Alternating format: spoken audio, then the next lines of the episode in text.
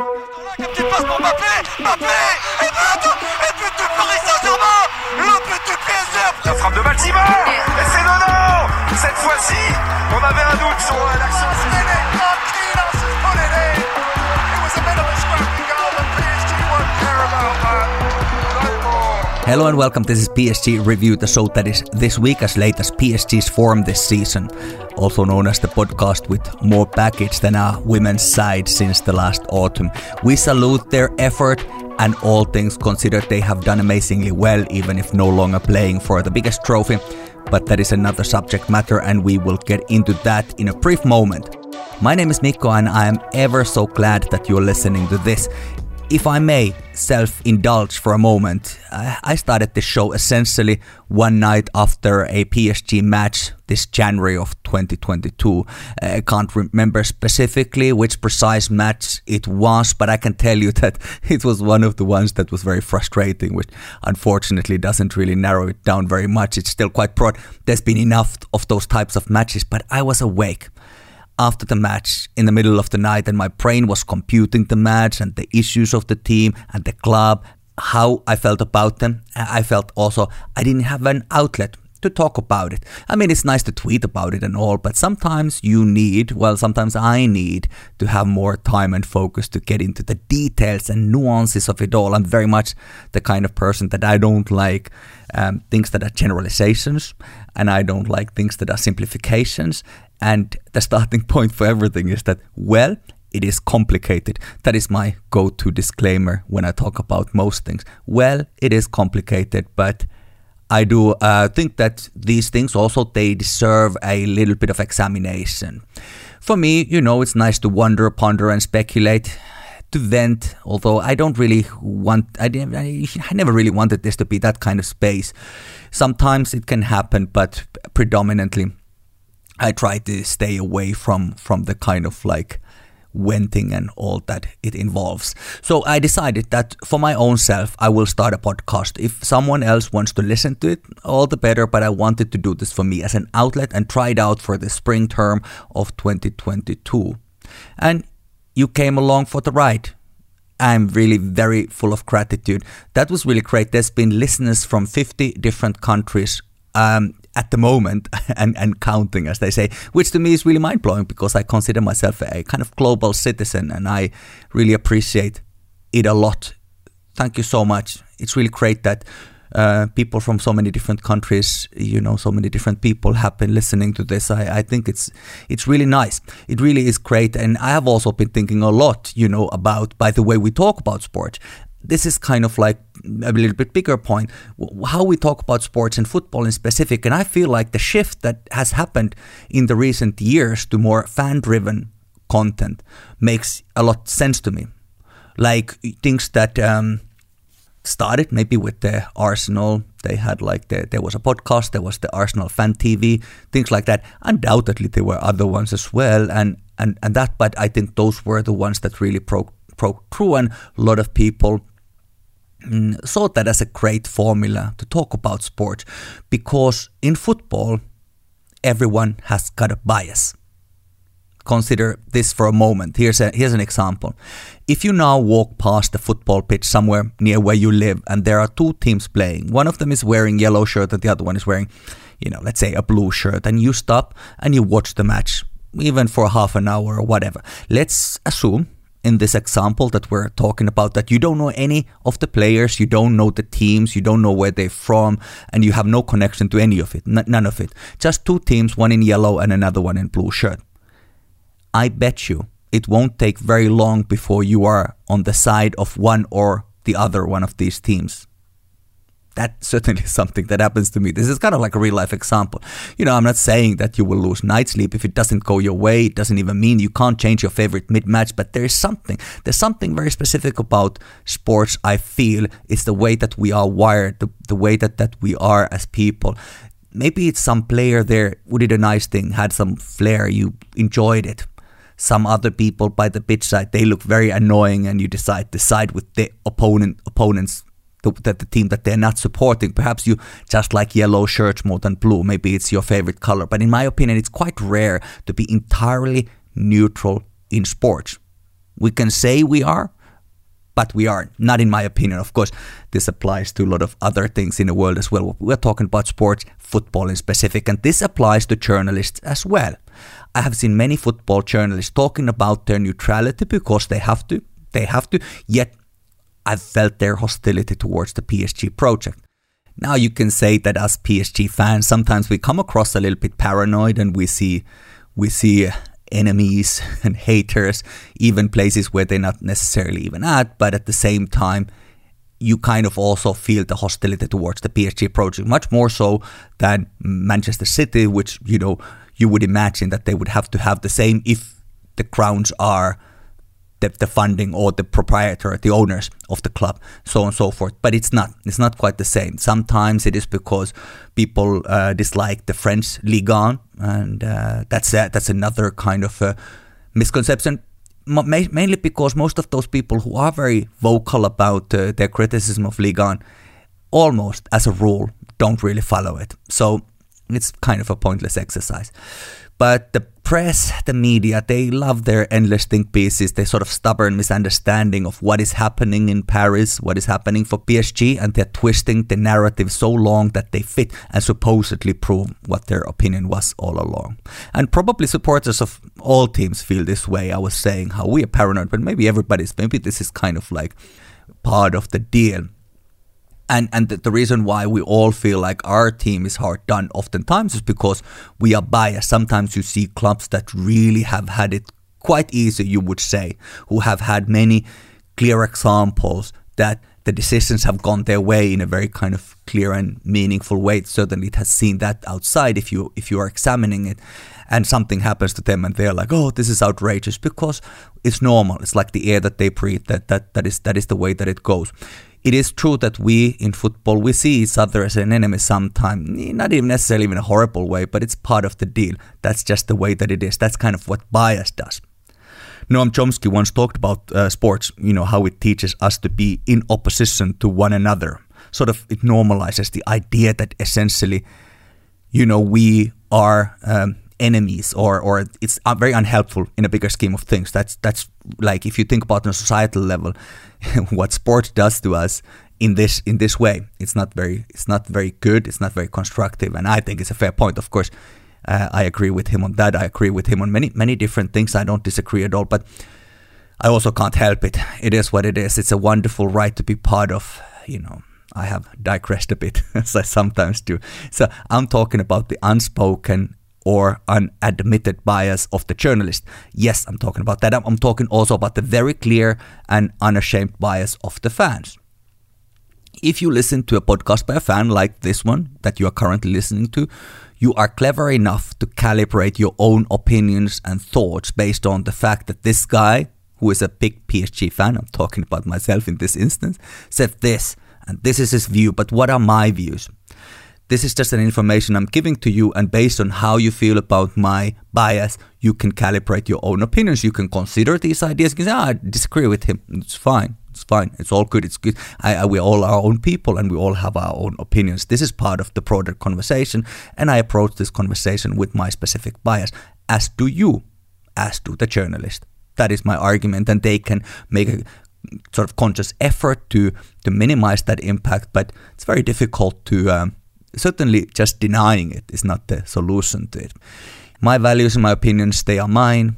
They inform my ideas, what I talk about here in PSG review. And you know, um, hopefully, you're not thinking that this is the absolute truth because the absolute truth may not even exist. I'm just trying to make sense of it all the best that I can. So there is that. Of course, you know, I come from a media background, so podcasting to me is a fun thing, but there is a bigger issue, in my opinion, than the bias. The media culture, you know, well, the earning model. And now I'm talking about the more traditional uh, media, the, the fancy word of what I'm talking about. The, what they say in academia, they talk about the political economy of media, but we keep this clean. The, the way that the media works is such that the various publications, blogs, newspapers, radio shows, etc., they, they rely on clicks. And that's why quite often, too often, very often, they are relying on clickbait.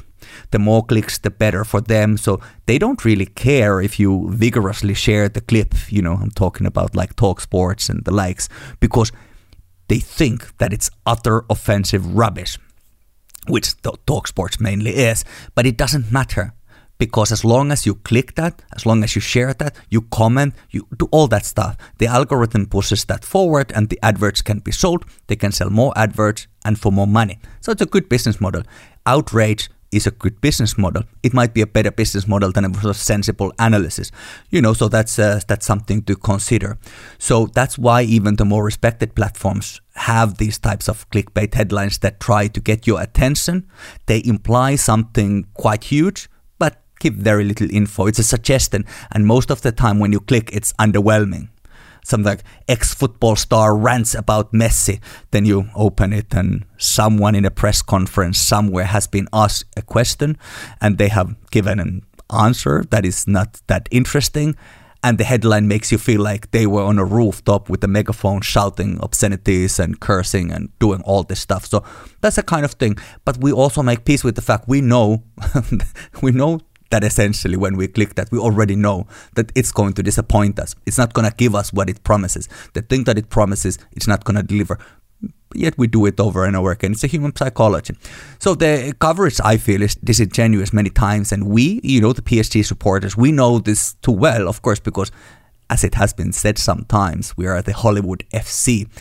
we have the stars and the stories that sell copies. You know, these days, I guess they generate the clicks for sure. And we never seem to be too far from some controversy. So the publications that cover it, to them, we are a gold mine. The way that we are being covered, it's it's a it's a it's a click heaven. It'd be interesting to see how much of all the clicks about French football around the world are PSG based and what percentage of all those clicks of any football content have got something to do with us which uh, admittedly, I think that's going to be, you know, not not that much in that context because, you know, you have the Premier League with its original Murdoch money. It's such a dominant force, especially in the English speaking world. But there's still quite a bit of talk about us, and mostly it's not very nice or well researched, in my opinion. Even if it was well meaning, it's often kind of twisted to one direction or another. It's like this any major player there is in men's football. One time or another, they are rumored to come to PSG. So much so that I think it's a strategy used by agents and players themselves to leak a PSG rumor to help them to negotiate better contract renewals at home. They want to stay where they are. They just want a whole lot more money. So they say, oh, you know, PSG are interested. So then ah, you know, it happens. And then the press says after that, after after they those players have uh, have extended their contract there, they say something like Barcelona, whatever other club, they renew its star players amidst the PSG rumors. But who was spreading those rumors? You were spreading the rumors. The press was spreading those rumors. Don't put this on us. It was the press that was spreading those rumors, and people believe outrageous PSG related rumors, and sometimes these things actually end up happening. That's the mad thing about that. At least just enough to prove that you can't entirely discount them. That's the crazy thing about PSG. It would be nice if you could say, ah, this is typical. But then, I mean, in all fairness, we currently have both the recent legendary captains of Barcelona and Real Madrid in our team. So who would have thought that would be possible, you know, for them to even play for the same same club for the same team.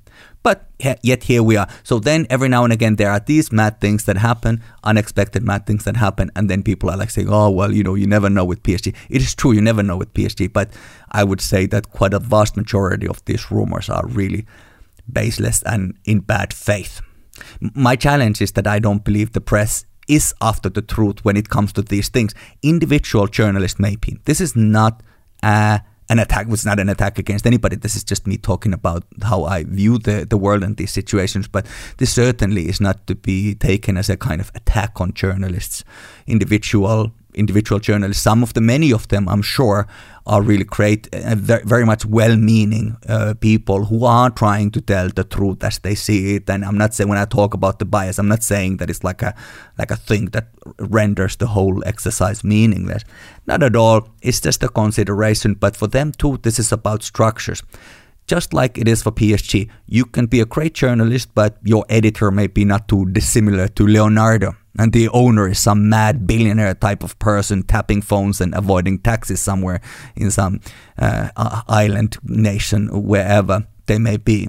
So, in a way, we are all in this together. But my point is that I don't care for the media ecosystem around sports uh, or, or elsewhere for that matter. I'm not shouting fake news like some of these people. That's really not my where my criticism comes from. It comes from an entirely different angle, kind of like from the other direction. But I'm just sharing this here now because I know that we are entering a mad season and things have already been quite mad when it comes to the press coverage. And one of the reasons why I also talk about this actually is because I've been thinking about this quite a bit this week. I was asked, listen, I was asked last week to give a comment to a major UK broadsheet newspaper, which I won't name here. It was about PSG's women's team. I don't know how these people find me. I mean, I've been talking about various PSG issues here uh, you know, on Twitter, here on my podcast more recently, here in, in Finland, um, where I live, where I'm from, I've talked to, I've been interviewed by the public broadcaster as well. When Messi was coming, I was asked to comment for Euronews. I was on a Euronews channel um, when Pochettino came I'm I'm not trying to make I don't look for these things. They sometimes just find me and happen. And and it's it's fine. I don't mind. I don't mind uh, if if that's that's that's the way that it goes. But this time it was a paper that I just find morally very objectionable That as I do find many of the UK newspapers uh, objectionable anyway. Uh, I was a media student in their country so I uh, have a special relationship with them. And as much as I'm sure that the journalist was contacting me is very nice, well-meaning person trying to do their best covering the women's sport, which in and of itself is a great thing, and, and I admire. I also know that the story is likely to be twisted into some drama about locker room difficulties, Hamraoui Gate, and rumors of departures for some of our key players. I, I just feel like, especially the way that our women's team has been covered, is like nobody cares when there's drama. All of a sudden, everyone thinks that they are the specialist. Again, I'm not talking about this journalist. I'm talking about a phenomenon around this thing, how it works. So I don't want to contribute to those narratives, even if the publication would have been more reasonable. Even if the publication would have been more reasonable, I still would have, you know, not I would have preferred not to not to talk about these things because I don't really control the way the things are coming out, and I don't really want to contribute to that. And and and and what happened is I didn't really respond to this inquiry because I didn't have the energy to diplomatically try and say that I hate your employer, and it's part of the problem here. In the bigger scheme of things, it's part of the problem. You know, I, you don't want to say that to somebody who was very kind to me, and I'm sure a very good person so if you listen to this, I'm sorry. It is what it is.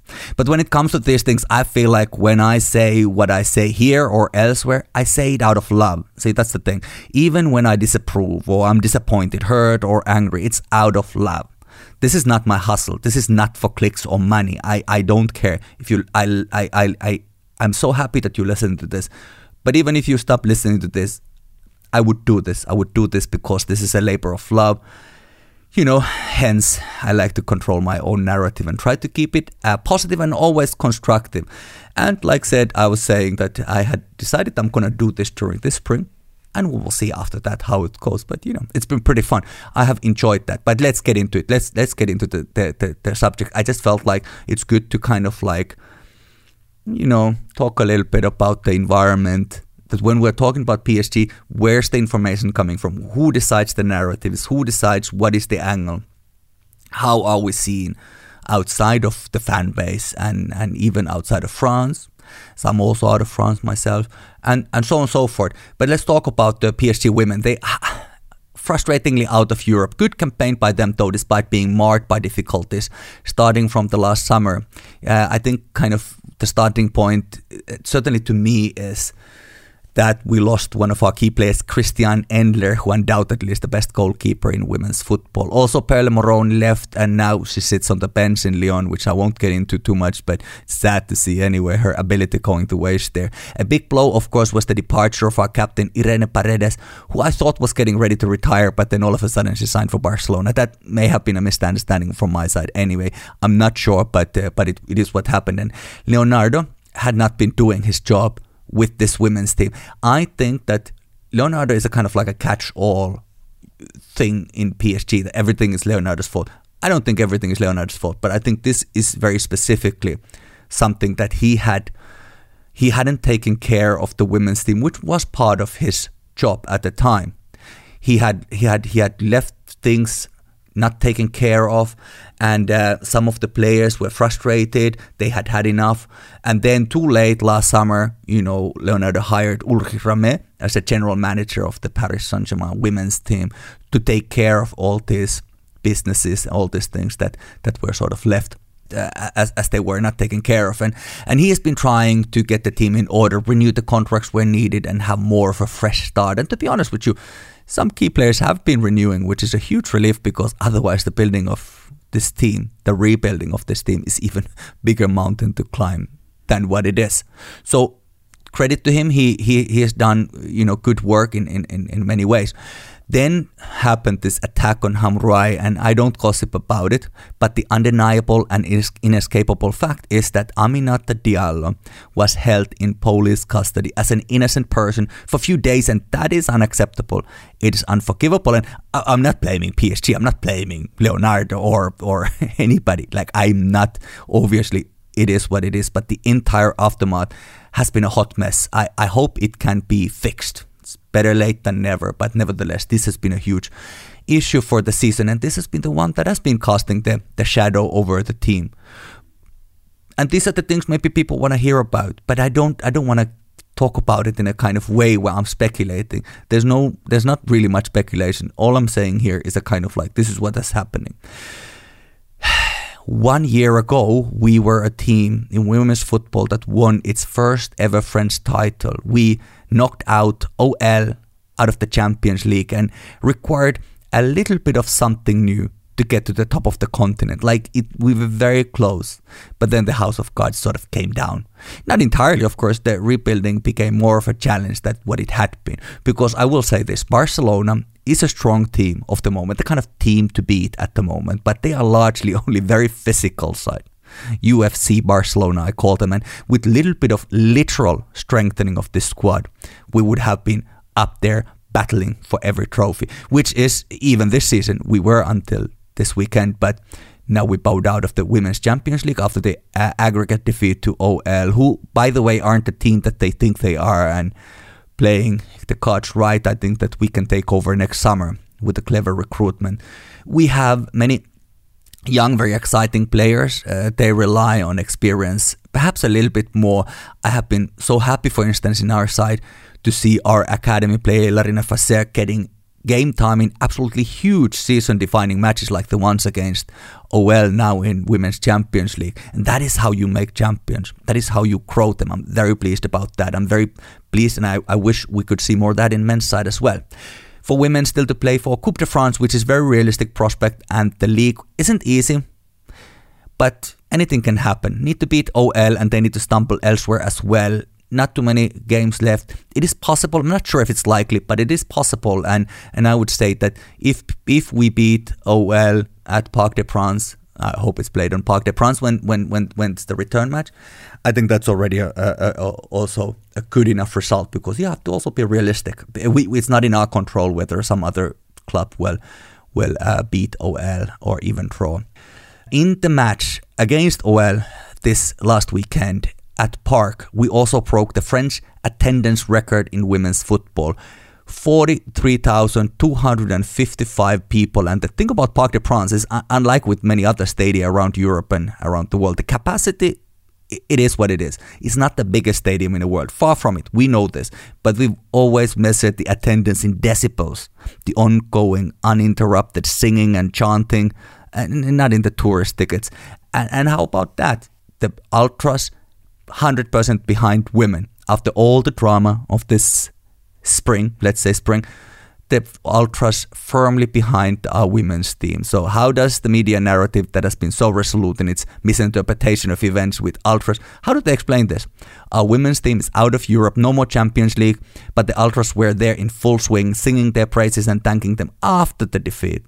The question is, why would they do that if the case was, as media keeps on insisting, that it is us, the fans, who obsess about Champions League and it was our disappointment to crash out of the men's side?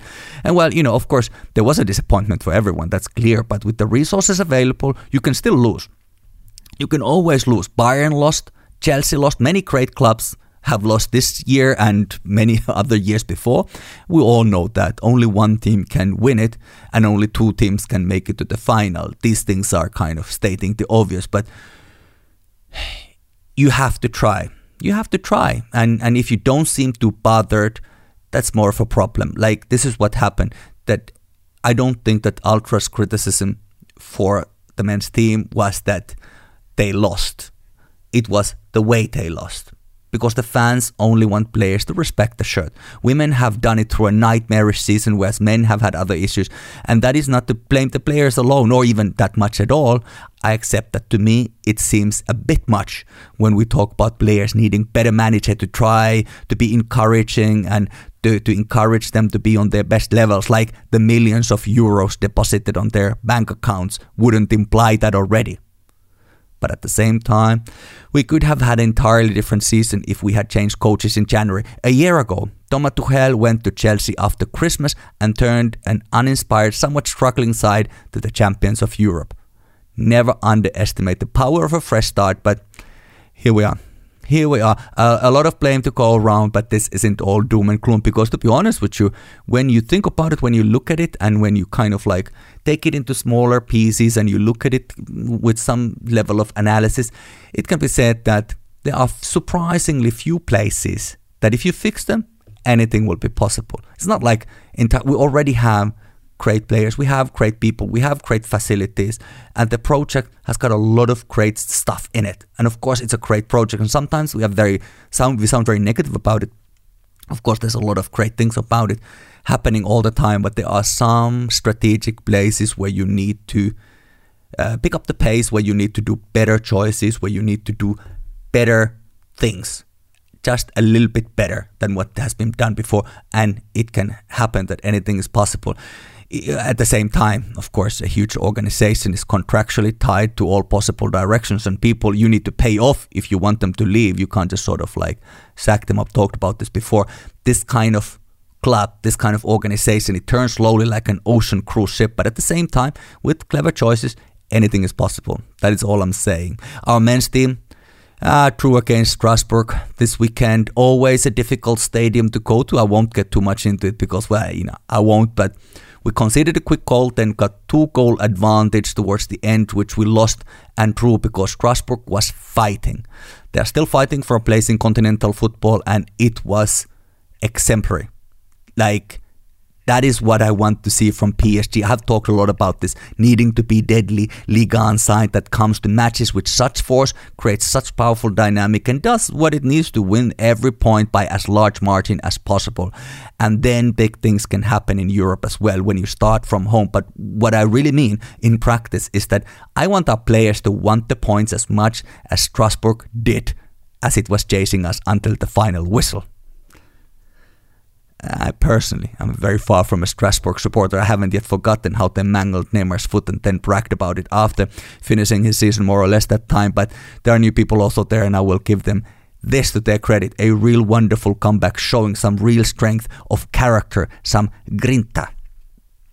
Speaking of grinta, if it's not too much of a labored segue, it brings me to Thiago Motta look, this is so speculative that it's basically irrelevant. But let me say this on record, as I did on Twitter earlier, that while anything can happen and I am aware of the potential downfalls, there's a chance that this will look foolish with time, like my optimism with Pochettino did. But the, if the power structure above the manager is adjusted, if something happens there, and all in all we become more functional entity, I would be open to have Thiago Motta as the coach.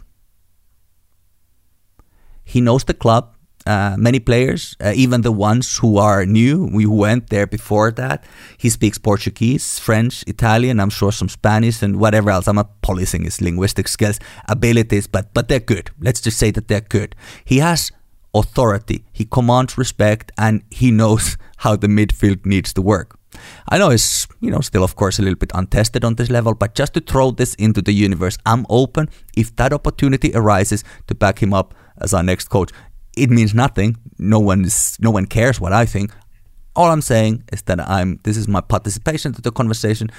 If the opportunity arises, I, I'm not against it.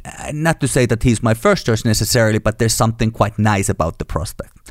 If he did well, you know, he could be a great long term coach because many of the other names that are there in the mix seem very temporary at best, but, you know, we don't know that is it. At this point, everything is speculative.